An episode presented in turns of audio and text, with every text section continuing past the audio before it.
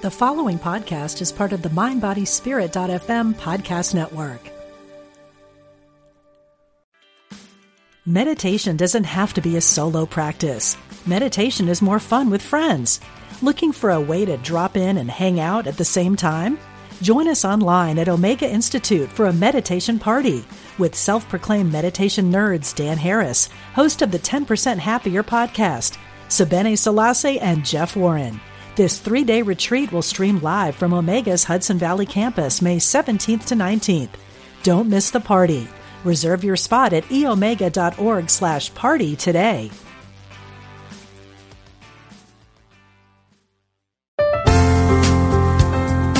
Exploring our oneness with spirit and each other. Unity Online Radio.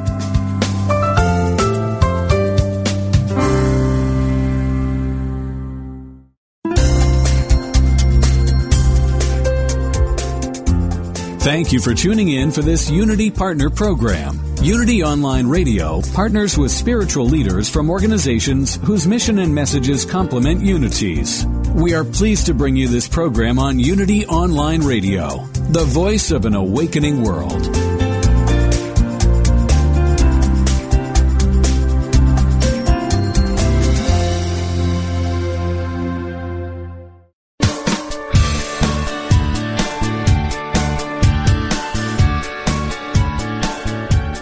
Welcome to Main Street Vegan with host Victoria Moran.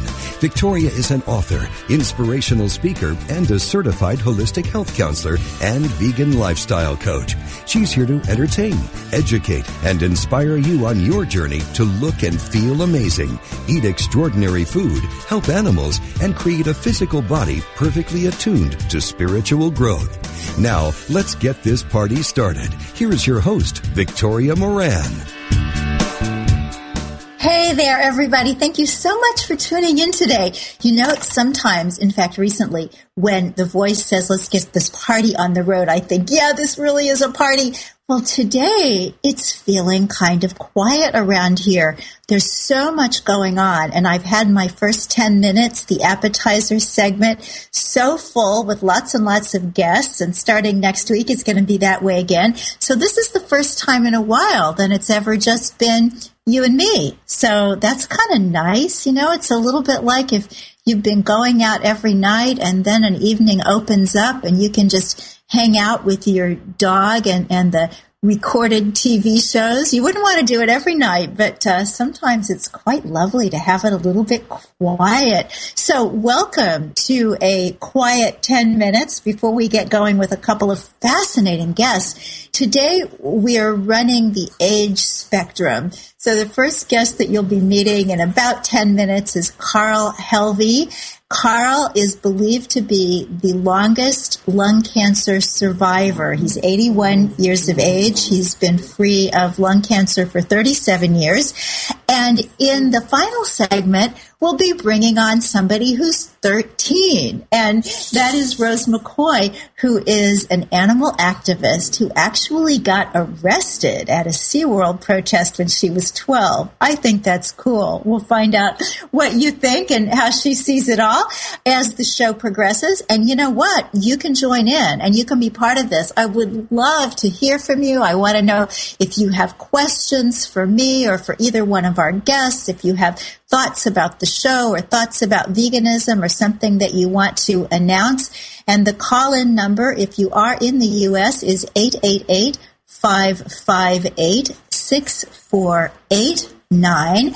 And we are still doing and will be through the 2014 calendar year giving away to anybody who calls in with a question or a comment a membership in the American Vegan Society and a subscription to American Vegan Magazine, wonderful quarterly publication. So if you call in, that's a little perk. And apologies to podcast people, because I know most of you are listening after the fact. We'll have to figure out a way to get some gifts for the podcast listeners too.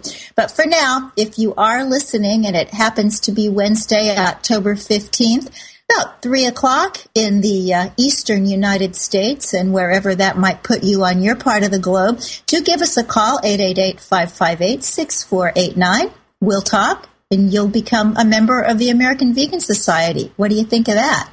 So, golly, you know what? I've been so busy with guests in all the segments of the show that I didn't really get to catch you up on my trip to London. Now, if you want to be caught up on just everything and all the events that I know about, what's going on with Main Street Vegan and veganism in general, and also some inspiration and quotations and recipes and stuff like that from me, you can subscribe. Oops, my dog just knocked over the trash can if you heard a little something in the background. Hey there, Forbes. Wonderful dog. Anyway, to get information like that, you can subscribe to the Main Street Minute. And that means that every Tuesday I send out a little newsletter. That's why I call it the Minute because I don't like getting emails that just go on and on and on. I want my information. I want my inspiration right there in a little minute. So that's what I at least attempt to do. So you can go to mainstreetvegan.net and right there at the top of the home page, you'll see a little bar that says subscribe to Main Street Minute. You can do that. Absolutely no charge, of course.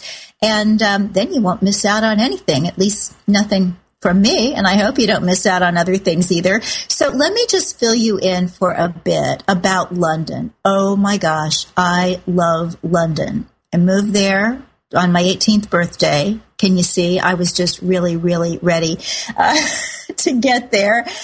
And there's just always been this heart tug with that city and, and that country.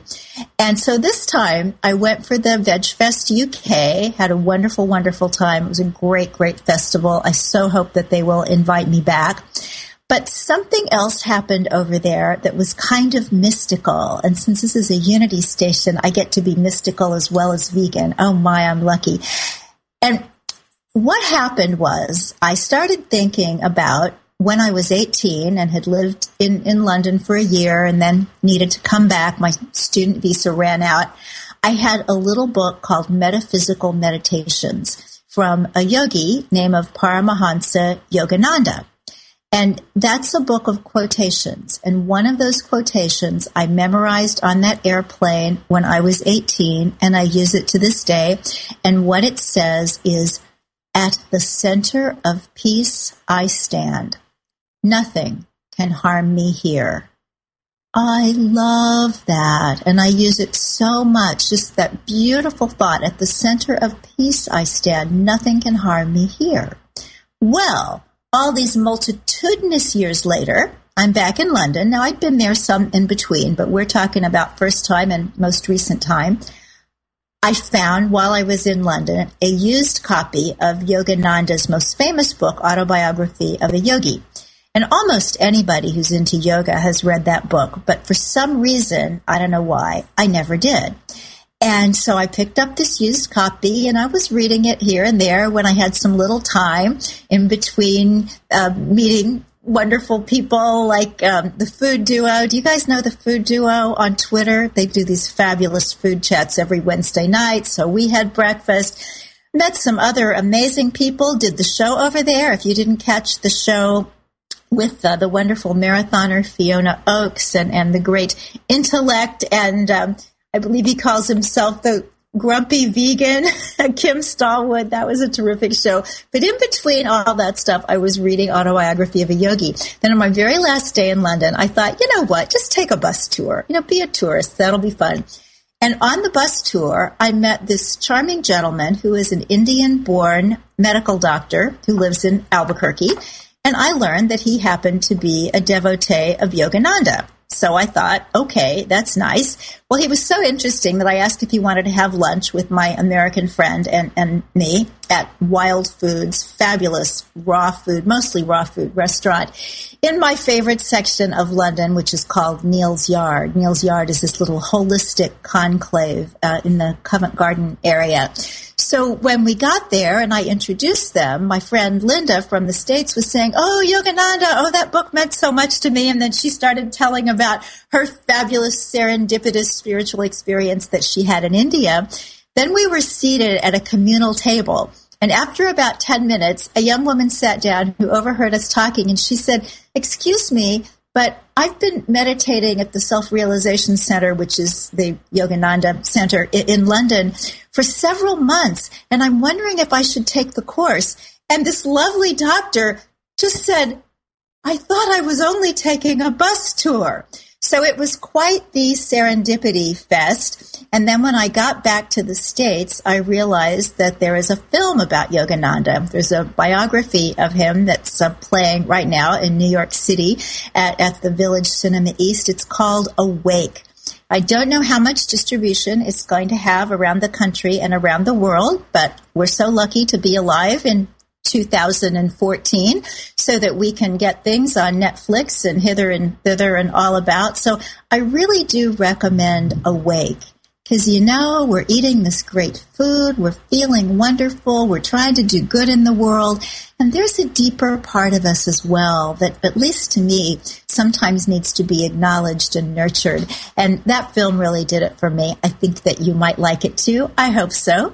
And we're up to break time, and we will be back with the world's longest lung cancer survivor and possibly the world's youngest person ever to go to jail for the animals. Stay with us.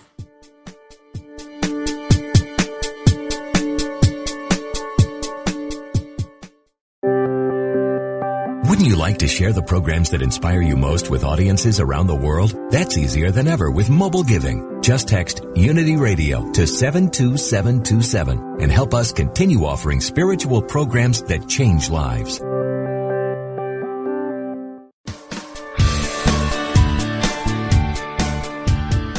What if you could experience vibrant health, help heal the planet, and be a great friend to God's animal kingdom through simple choices you make at breakfast, lunch, and dinner? Authors Victoria and Adair Moran say you can do this easily, affordably, and deliciously in their new book, Main Street Vegan. Everything you need to know to eat healthfully and live compassionately in a real world. Loaded with practical tips, straightforward information, and fabulous recipes, Main Street Vegan will help you on your journey toward a plant-based diet. The perks include more energy, an easy way to keep your weight where you want it, feeling younger as you grow older, and maybe even a boost to your spiritual life. Purchase Main Street Vegan from BN.com, Amazon.com, or your favorite bookseller.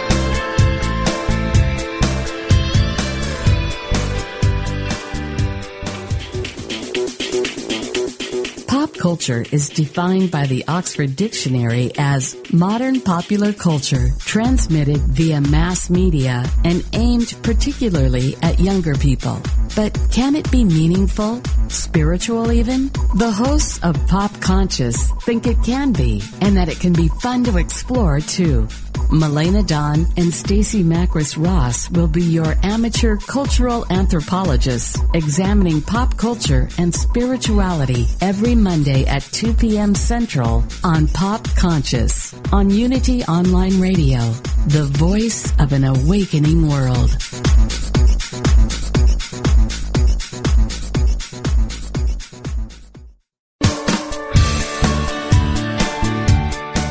You're listening to Main Street Vegan with Victoria Moran. If you have questions or comments about today's topic or any other area of interest, we invite you to follow Victoria underscore Moran on Twitter or email her at mainstreetvegan at unityonlineradio.org.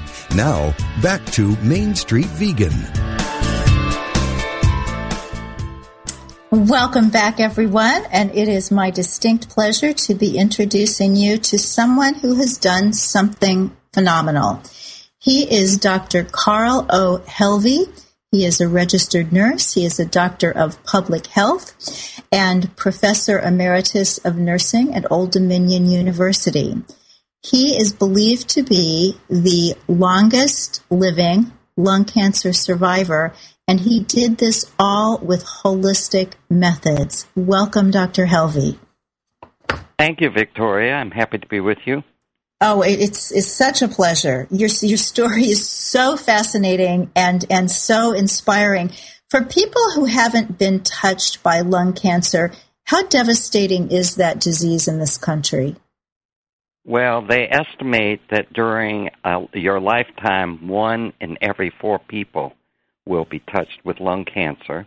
it's the most it's the uh, cancer that has the most deaths, and there are more deaths from lung cancer than from uh, breast, prostate, and colon cancer combined. Even though you tend to hear more about those. And for non smokers, I think so many people think, oh, I've never smoked. I don't have to think about that. It, it strikes mm-hmm. non smokers as well. Right. Uh, the majority is from people that smoke, but there are people that have secondary smoke, people who are exposed to radon, uh, asbestos. Uh, they think even diet may have some influence on it.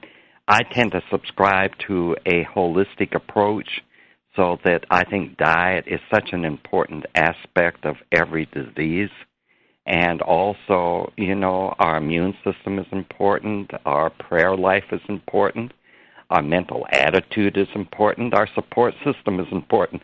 So I tend to subscribe to a holistic approach, even though there are things that tend to trigger, like the smoking or secondary smoke. Right. And I know that you talk about this at length in your book, and that is you can beat lung cancer using alternative integrative interventions. But tell us your story. How did you find out you had cancer, and why did you decide not to do conventional treatment? Well, it started in 1974, and I had a dream that told me to go for a chest x ray. And I pay attention to dreams, I always have, because I believe that it's one way that God speaks with us if we listen. And so I went to my doctor because at that time you had to go through your primary doctor to be referred for anything. And so I had an x ray and it came back with a spot that hadn't been there previously. So he sent me for a biopsy, which came back positive for lung cancer. And so then the surgeon and my doctor come in and they tell me that they're going to do chemo and surgery. And I said, wait a minute, I don't make snap decisions. I go home, I pray about it, I make a rational decision, and I may or I may not be back. And they kept saying, but you'll be dead in six months. And I kept saying, but that's my responsibility to make the decision. Your responsibility is to tell me the pros and cons of surgery and radiation, I mean, chemotherapy, and my responsibility is to make the decision. So I came home and I had a dear friend named Ursula and we were in a search for God group together. And Ursula offered to pray every day, to watch her dreams. We'd compare notes. She also asked if I would like a psychic reading, and I thought, well, I've never had one, but I don't have anything to lose. So I had a reading, and we compared notes, and everything came back that I should have use a natural approach, not take chemo and not have surgery and I was delighted with that. Uh, and so um, Ursula knew a physician in Vienna, Virginia, who had had much success using Laetrile, which was illegal, uh, but he told me where to get it, and so I went to him, and he gave me all the physical aspects. I took Laetrile 2,000 milligram every day. I took uh, pancreatic enzymes, which are very important uh, as a supplement because they soften the protein shell around the cancer cells. I took zinc, which carries the uh, uh, to the uh, cancer cells. You will hear that there's cyanide in uh, and the traditional literature will say it will kill you, it will send you to the emergency unit. What they don't tell you is that it re- that the Laetrile, the cyanide in the Laetrile requires certain enzymes to activate it, and cancer cells have the enzymes around them, but normal cells do not, so that it's very specific to killing the cancer cells and doesn't affect normal cells. Well, let me just. I, May I just uh-huh. interject for anybody who's never heard of Laetrile? You know, we heard a lot about that back in the 70s and the early 80s, mm-hmm. and I think, you know, a lot of mm-hmm. young people have never even heard the term. So it's mm-hmm. derived mm-hmm. from, is it apricot pits, if I'm not mistaken? Right, that's the best source, right, is the uh, apricot pits, right. Uh-huh. Okay, fascinating. And uh, how did your... It, it is still, mm-hmm. it is still did, available. Okay. How did your family and especially your medical colleagues react? I mean, you were already practicing as an RN, correct? Oh, yeah. I had been an RN since 1954. Oh, my goodness. And, uh, so my family, my mother's attitude was, well, why don't you just do what the doctor wants you to do, the chemo and the radiation, and then you can do these other things. But that was not right for me. And my colleagues, most of them, wouldn't even talk about it. Now, I did want to mention as far as what the doctor prescribed, since your show focuses on vegan, uh, he prescribed a vegan diet. Can you imagine this 40 years ago? Wow, that was unique. And uh, the rationale for it, because there was rationale for everything I did. The rationale was that some digestion, and it was not only vegan, but it was 75% raw fruit and vegetables with some additional cooked. And the rationale being that some digestion takes place in the upper stomach uh, with raw fruit and vegetables, but cooked vegetables and fruit and processed foods, of course, um, all is, are uh, digested in the lower stomach, and it puts a big drain on the pancreatic enzymes. So I had raw fruit and vegetables, and then some additional cooked. I had grains and nuts, but no protein, no carbohydrate, no simple carbohydrate, and I did that for uh, two years. Now, I did take something called AG Pro uh, because it's very difficult to get enough protein using just a plant-based diet. Oh, Dr. Helvey, I so would take issue with that. Let's let's not Will go you? there. yeah. Well, I'm back on this for a. Um, I was diagnosed with atrial fibrillation in December, Mm-hmm. And my um, uh, doctor, of course, wanted to put me on beta blockers and blood thinners and all of this, and I I did it for a couple months, but it made me feel so sick that I told him I've got to get off this. And so I'm using all natural things, but one of the things that I'm using is the vegan diet again, because uh, the research has shown uh, Dr. Eckelstein, Eccleston, mm-hmm. I think Esselstyn, yeah, he's been has, on the show. Oh, has he? Yeah. Right. And so his research is on the vegan diet. Yes. And he's had a lot of great results with this. And so I'm on uh, that. But I do find, uh, but my cardiologist yesterday told me that he thinks that I'm taking too much protein because I calculated and I thought I needed about 90 uh, gram a day. And he said he thought, figured probably 60. So at 60, I should be able to do it with uh, strictly with the plant-based through because I do some uh, plant-based uh, protein powders, and uh, then you know I get some veggie burgers, and uh, of course um, oh, um, lentils are high and hemp is high, and so there's yeah. a lot of good sources, but. Uh, I was trying. I think I was taking too much protein, and yeah. So, well, I think it, that's the American way. You know, we've we've been told that we need all this protein, and, and then the work of, of Dr. Campbell and others has shown that excess animal protein certainly. We haven't seen that excess vegetable protein is a problem in this way. Actually, turns on cancer cells, and nobody hmm. Wants to be doing that. So tell us about what what happened. So you were doing your your vegan diet. You were taking um, you know your natural supplements and and uh. And when were you um, uh, announced cured? Well, let me mention two other things, if I may, Victoria. Sure. One thing was vitamin A, and I took 300,000 international units a day, and then I dropped to 100,000 and then to 50,000 and as you know, 5,000 is the recommended daily allowance. And I did this for a year. And my doctor told me that the reason I was doing it was to prevent normal cells from converting to cancer cells. And I came across research about three to four months ago that proved that that is what happens. That was very exciting to me, you know, because my doctor was so progressive. But the other thing is, doctors and my doctor focus on the physical. They don't look at the spiritual and the mental. But as a nurse with a doctorate in public health, it seemed very important that you focus on other things, and so I added things like prayer, meditation, affirmations, visualization. I was on church prayer lists. I was on a psychic healer's prayer list. I tried to serve others. I tried to strengthen my patience and my forgiveness, etc. So I used a variety of uh, non-physical interventions so that it was more holistic. And I did this for two months, I mean, two years. And at the end of the two years, the spot was gone. And I had not told my primary that I was doing anything. So he thought we were in a wait and see mode. So he said, Well, I guess I made the wrong diagnosis. But my friend, oh.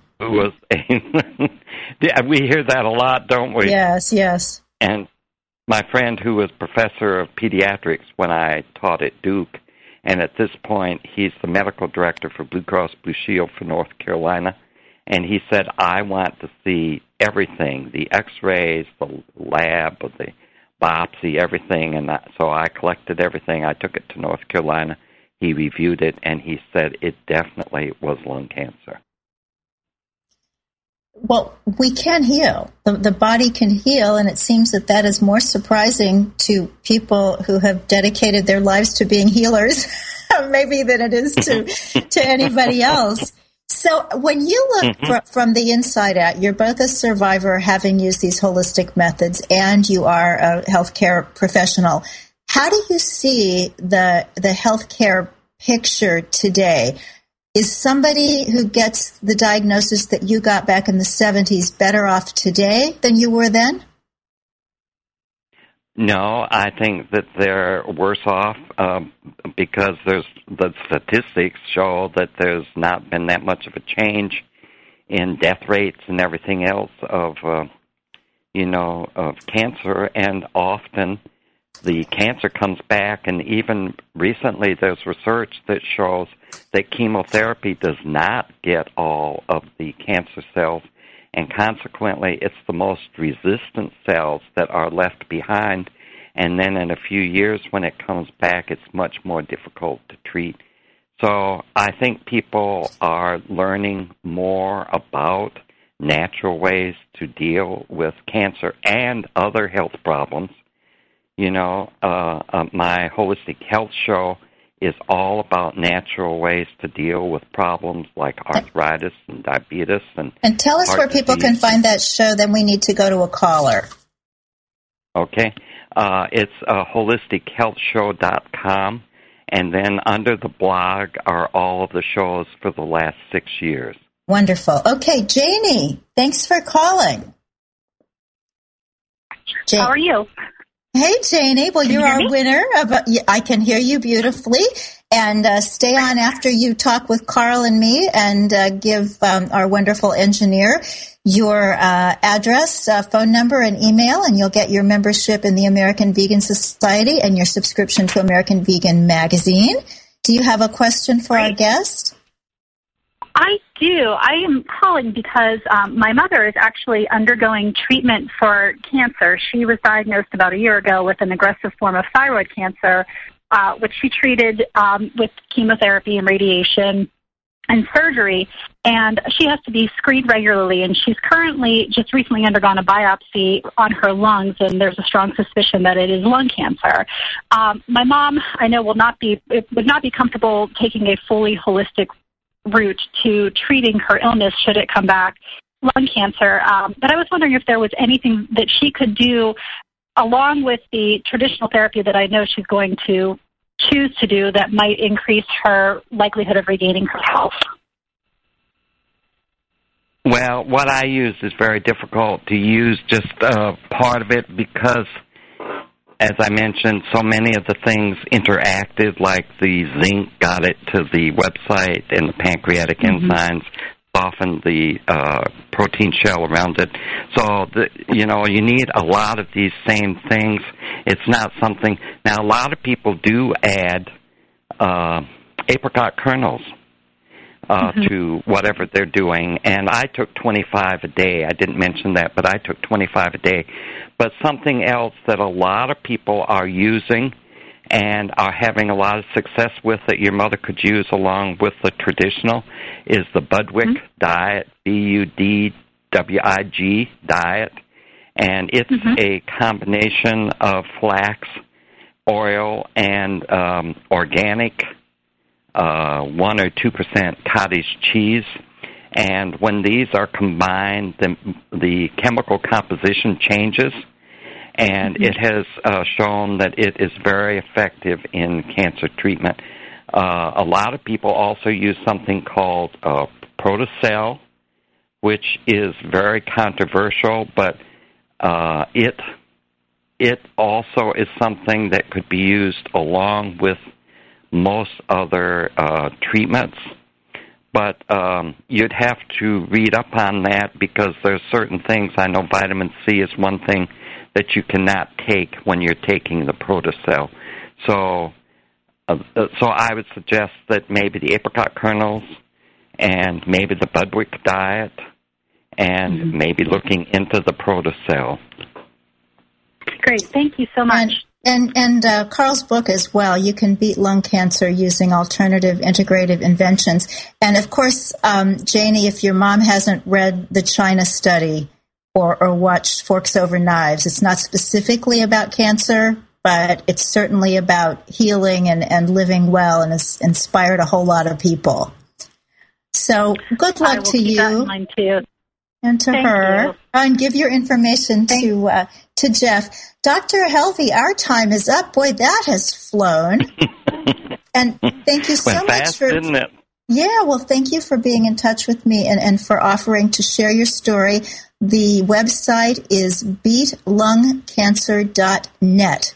So take a look there if you want to know more about what Dr. Carl Helvey experienced and what just might be possible for this magnificent body that we've all been given. Thank you so much and God bless. Thank you, uh, Victoria. I appreciate it. Take good Thanks. care. And we will be Thank back with an animal activist who's only 13.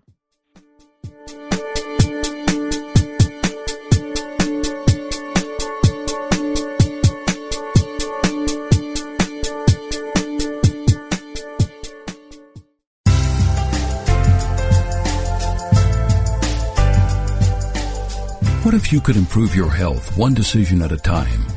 Take that first step and join us each Tuesday at 9 a.m. Central and learn from experts in integrative medicine. Awaken to Your Best Health is committed to supporting your personal health through cutting edge research, education, and practical tips that you can put into place immediately. Make that decision for yourself by saying yes to health.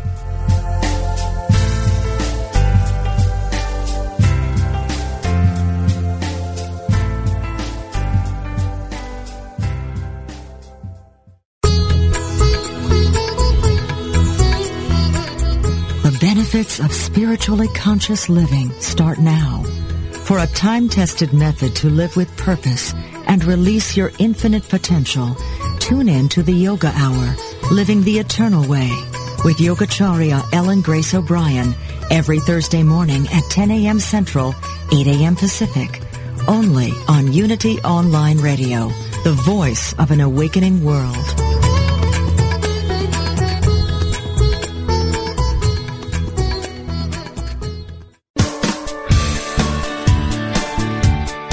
Thank you for tuning in for Main Street Vegan. Here is your host, Victoria Moran. Welcome back to Main Street Vegan, everybody. I'm your host, Victoria Moran. So happy to be with you here today. Grateful to the good folks at Unity Online Radio for making this show possible. And I'm so excited to be introducing you to a young woman whom I met with her mother at actually a demonstration about getting the New York City carriage horses off the street and retired to sanctuaries where they belong. But I didn't know when we met that this young woman is quite the accoladed activist. She is Rose McCoy, a 13 year old straight A student, lifelong vegan, and an animal activist who made national news this past winter when she was arrested protesting SeaWorld with her mother, Emily McCoy, and other PETA members at the Rose Bowl parade. Welcome, Rose. Thank you very much. Um, thank you for having me. Well, I have spent much of the morning reading your press clips and watching all of the the TV clips from when um, the SeaWorld incident happened. But that was not the first activism that you engaged in, correct? Correct.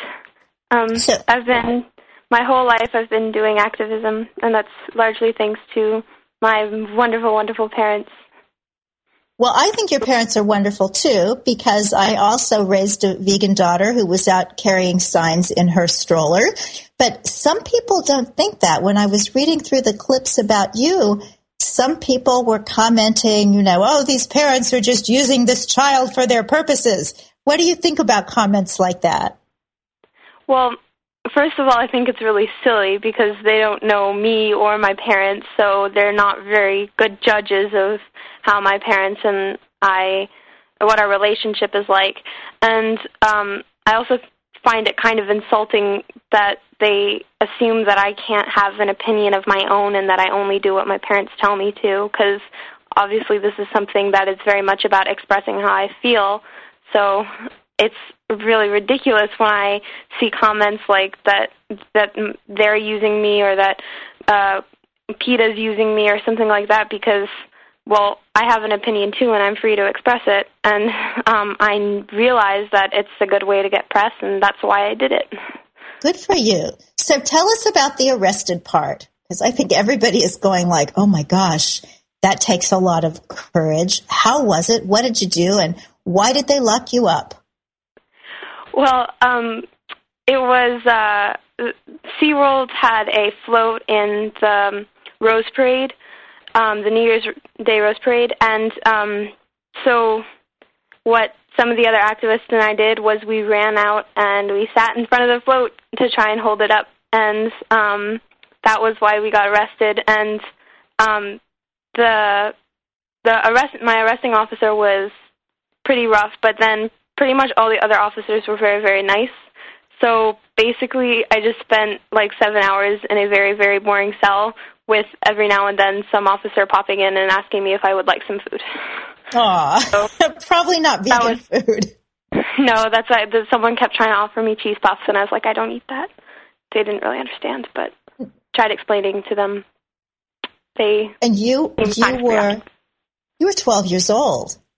What were yes, you thinking during those seven hours? What thoughts crossed your mind?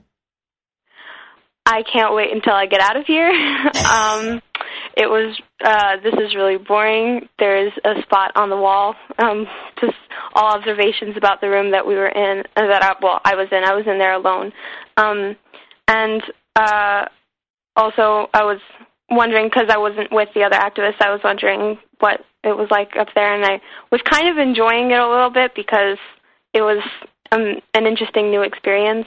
Um, I was also kind of concerned because they were asking me questions I wasn't sure like how to answer them all the time because it's I'm not sure I wasn't very uh, thought out about how much information you should or shouldn't say. Um, but so I think that went all right. So it's all good now. Well, you're an amazing young woman. So tell me a little bit about how it's been for you growing up this far. I mean, you're 13, so I guess I can't say grown up, uh, although you sound grown up. What's it been like being a, a vegan kid and, and having this heart for animals? Well, it's been really fun. There's a lot of experiences that come with it that are very memorable and that um, are just all around enjoyable. I also get to meet a lot of new people in situations that most other people don't get to meet you know, most of my peers haven't gone to a protest where they can meet other interesting activists or um, gone to talk to kids in other schools about in, uh, animal rights or any issue for that matter. So, growing up in an activist community or in an activist family is a very it's just an interesting experience, and you you get a lot of like it's very seasoning. You get to know a lot more that a lot of people you get to see a lot of things most people don't get to see.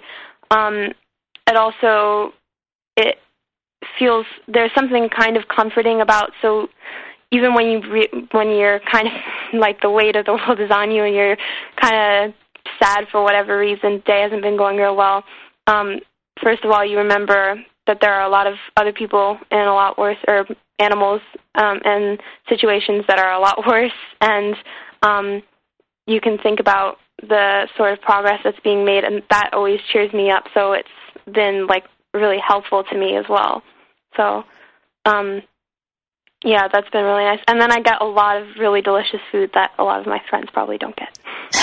my mom is the best cook in the whole world, and she's always making really good vegan meals. Well, let's give a plug for your mom because she's not only a great mom and a great cook, but she's also an incredible. Do we call her a potter? Is that the word? Uh, sorry? Do we call your mother a, a potter? I mean, what she does is so beautiful. I mean, I oh, think of uh, pottery as being kind of rustic. Uh, yeah, that's um, yeah. I guess Potter is the right word. Um, well, her her, studio is is uh, Daisy Dog Pottery, and it's she makes exquisite um, dishes and and and fabulous mugs and teapots and all sorts of wonderful things, um, with a percentage of proceeds going to PETA and other um, animal organizations. So you might want to check out uh, Daisy Dog Pottery there online. So, Rose, what's the first activism you remember doing? Um, oh, wow, that's hard.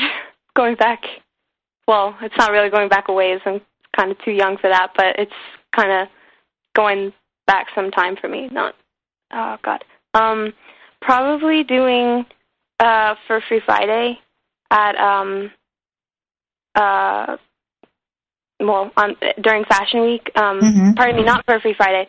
Um, Fashion Week. Sorry, different things. Uh, I get them kind of confused. Protesting fur at um, Fashion Fashion Week uh, with a member of PETA who had come down to New York, and we were um, leafleting outside of various designers. Um, what I call runway shows. Um, so that's probably the those are probably the first protests that I remember. So is there any area of, of animal rights that touches your heart the most? I mean, I know they're all really, really important, but does one just really keep you up at night and get you up in the morning?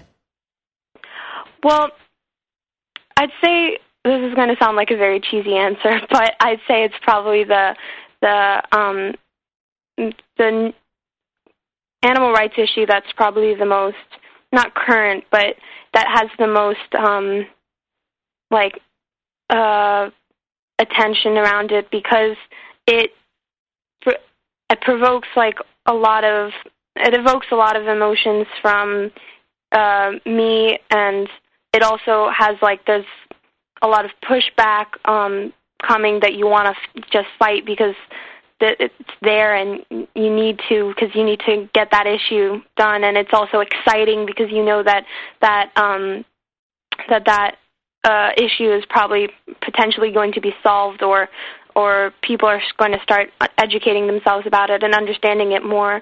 So that makes it something that um keeps you truly like on edge for however long it takes a month a week whatever. So during the the holiday season after Blackfish came out, the the issue with that if you'd asked me then, I'd probably have said Blackfish, or pardon me, orcas in um, entertainment or amusement parks that hold animals captive.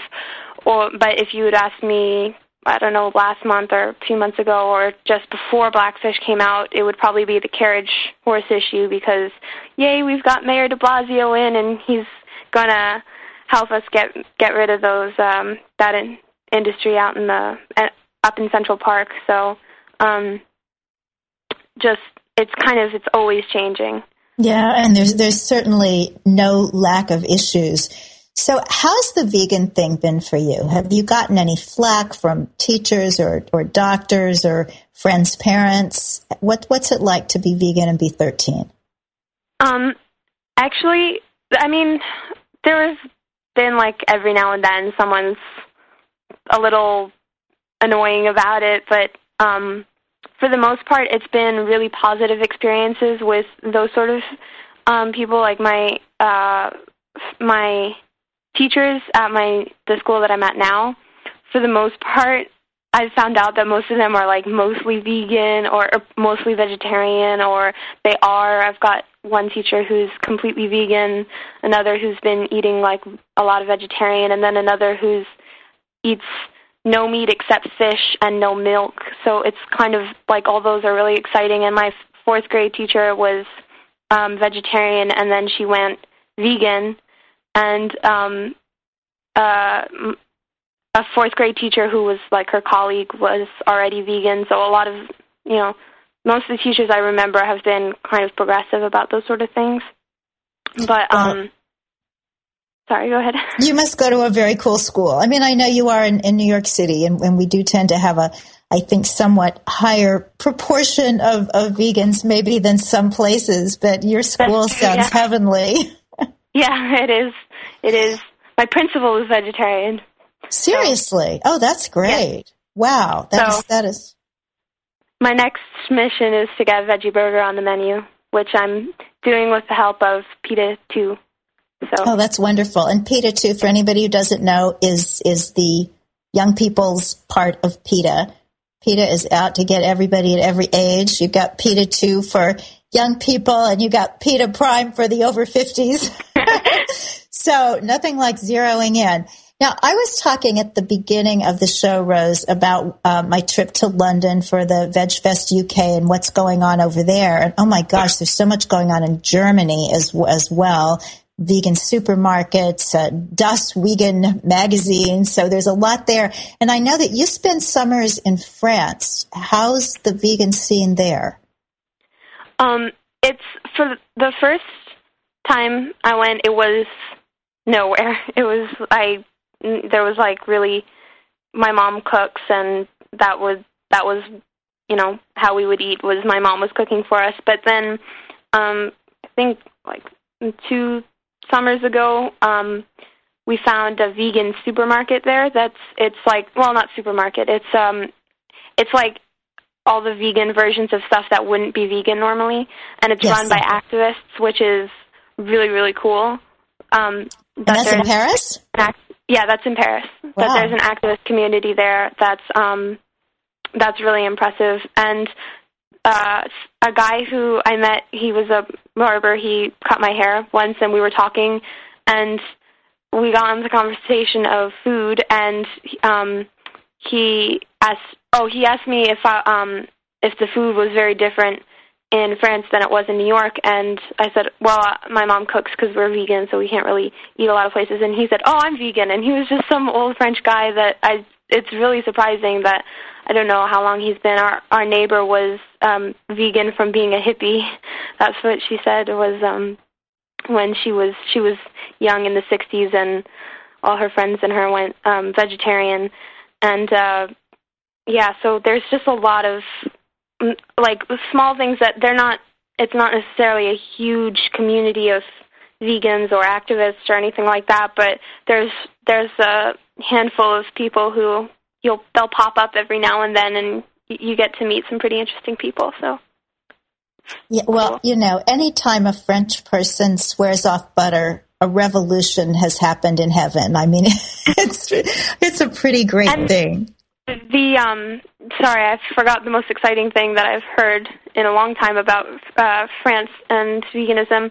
The man who's considered the godfather of French gastronomy was um, he's just eliminated meat from all of his stores. So that wow. is really cool. And I think he also, I might be getting this wrong, but I think it was like cream or something else. There's some sort of dairy product that he's also eliminated. Wow. Do you have um, his name?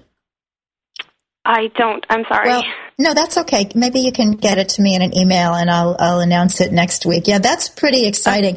It's interesting to me to see all of, of the various branches of, of veganism. Certainly there's animal activism. There's the whole fashion thing. There's the culinary world, which is just going crazy. I know uh, yeah. Fran Costigan, the chocolate lady, is getting so much attention in actual chocolate circles. it is not not just for being vegan, but just because vegan chocolate is a, a viable way to do um, pastries and candies these days. Yeah. So they're good for really us. good. Let me tell you, that is my favorite thing to do as a vegan activist is to sit down and eat some vegan chocolate and share I it. Get I think, that. I think that's cool too. You know, I, I know it would be probably not perhaps the best investment of money that whenever people are out leafleting, they also would hand a little piece of vegan chocolate. I know that would be no one would be uh, not vegan anymore after that. If that if that happened and everyone just got handed a piece of vegan chocolate, it would be like everyone would be eating vegan chocolate from then on. Yeah, pretty pretty wonderful. I guess that's stealth activism. So, in what's your plan? Do you want to be a full time someone who works with or for animals, or, or what do you want to do in your life? I want to um, do anything that helps animals, like anything that I can. Um, my favorite organization is PETA. They just they're the number one group. They my heart goes out to everyone who works there because they are just so dedicated and so amazing. And I love Ingrid Newkirk. Um, so I, my ideal job would be working for or with PETA, um, whether that would be being a lawyer on their legal team or a lawyer who does pro bono stuff for them or something. I don't know, but um, I don't know how all that stuff works. But I am hoping that there's something like that that I could do, or just plain working there for them, or I don't know anything like that. Oh, that sounds great. And I think sometimes just setting an intention like that. A young woman went through Main Street Vegan Academy and she really wanted to work for PETA. And it happened to be at the time when Ingrid was in New York City kicking off her, her lecture tour last year. So we got all the students in for Ingrid's lecture and as a result of that, this young woman is now doing all sorts of, of fabulous campaigns for, for PETA. So I think, you know, you set your mind to something and then that's just what you do. Yay! it's a cool thing because my daughter grew up vegan as well, and she's now starting a, a wildlife rehabilitation center uh, here in New York for mammals because we've got the Wild Bird Fund for birds, but nothing for the little animals that are in all the parks and elsewhere. So, you know, there's just where there's a will, there's a way to do it. So tell me about your friends. Do you have a vegan friend or do you just hang out with other people and they accept you and you accept them? Um, well, I pretty, yeah, most, I mean, I had, I became friends with, at the, the middle school I'm at now.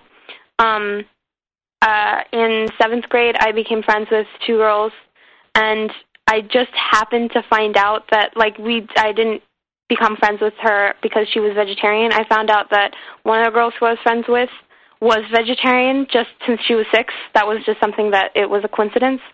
Um, and then I had another girl who was an activist who um, she uh, read an article that I wrote for our school newspaper, and so we became friends. Um, and we we actually the time we spent most bonding was when we both denied going to the uh, class field trip to the zoo. So we just spent all day together sitting at the school, not doing anything. Um, so and then uh, the last one of um, my friends, she and I became friends, and we both were doing argument essays um, for uh, our English class and she chose having meat on the menu at Clinton. Uh, that's where I go to school, and um, uh, she um, she d- started researching with me, and she went vegetarian, and then turned her brother and sister vegetarian as well. So that was really cool. That is cool. So did somebody else have to take the pro meat argument?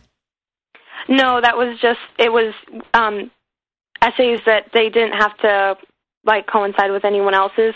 We just happened to both choose the same subject, and uh-huh. my English teacher said she knows a lot about it. Why don't you go work with her?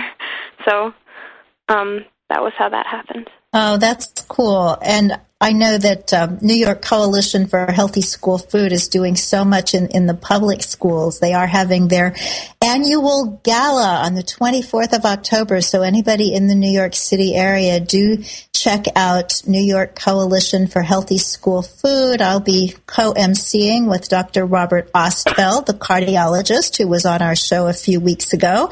So find out what those good folks are doing. Rose, you are a wonder. You are absolutely amazing. So is your mom. Thank you so much for sharing your experience with us today, and thanks for all that you do for the animals. It's, Thank you very much, and I think much the same of you. Ah, oh, bless you. Well, it has been a pleasure. So, everybody else, we have a great show coming next week. We're going to have Will Tuttle. You know Dr. Will Tuttle from the World Peace Diet. He has a new book coming out. That's something to look forward to. And we'll also have Teresa Ryan, who is a best-selling author and some other guests too. We're going to have a really full house next week. And on the 29th, we'll be inviting Dr. Oppenlander who you may have seen in Cowspiracy. He is an expert on the environmental side of things. So there's a lot going on over here at Main Street Vegan. And I know there's a lot going on in your life, which makes me appreciate all the more that you have taken this time to share with us. God bless you and eat your veggies. Thank you for listening to Main Street Vegan. Join us every Wednesday at 2 p.m. Central Time as Victoria Moran entertains, educates, and inspires you on your vegan journey. This program is sponsored by Main Street Vegan. To learn more about Victoria or to explore training with Main Street Vegan Academy as a vegan lifestyle coach, go to www.mainstreetvegan.net. That's www.mainstreetvegan.net.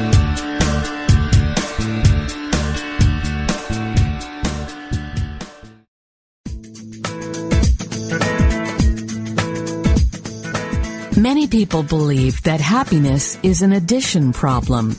If we can add what we want to our life, then we will be happy. In reality, happiness is a subtraction problem. It is learning to subtract all that has kept us from being happy. What thought, fear, or belief is keeping you from being happy?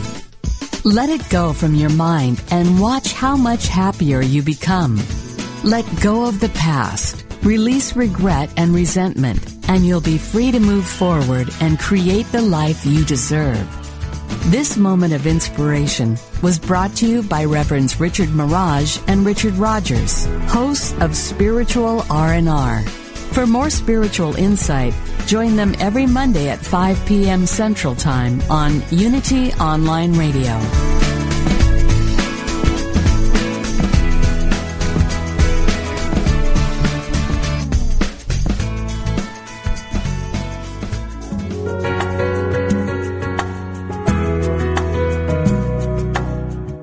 Spirit of Recovery is the place where spirituality and recovery meet, where we support your spiritual growth.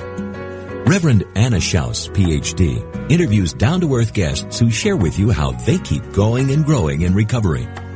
Spirit of Recovery is the place to get practical tips and join in lively discussions on topics that matter to recovering people. This program welcomes everyone who wants to know more about recovery.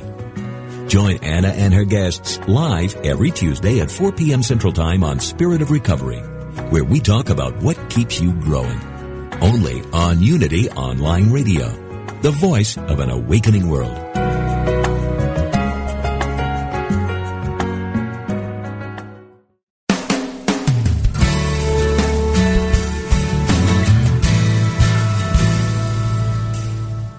Experience the peace and joy promised by A Course in Miracles? Or are you still struggling to truly live your beliefs from moment to moment? Let Reverend Jennifer Hadley help you focus on your intent to be the love, be the peace through practical application by walking your talk. Experience the healing live every Tuesday at 10 a.m. Central on A Course in Miracles, Living the Love, Walking the Talk only on Unity Online Radio, the voice of an awakening world.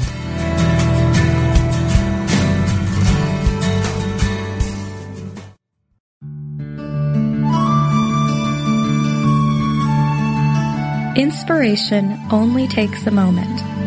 We invite you to consider these words from Unity author Charles Roth. Live deeply in the present moment. If you are going to work on the premise that real energy, real excitement, that feeling of being fully and enthusiastically alive comes from a source within you, then it follows that you have to spend some time getting acquainted, being at home in those far reaches of inner space. Peace is power, for out of stillness strength is born, and out of inner harmony productivity flourishes. Rest in that inner peace. This meditative moment is brought to you by Unity.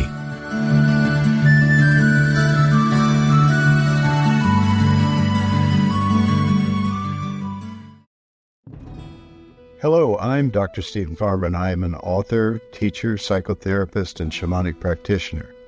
On my podcast, Healing for Your Soul, I welcome some amazing guests and introduce you to some healing techniques like earth magic, working with nature and animals, and really getting to the heart of what is keeping you stuck. I want to help you deepen your spirituality and let go of blocks that are holding you back. Let me help you in this journey called life part of the mindbodyspirit.fm podcast network. Subscribe and follow wherever you get your podcasts so you don't miss an episode.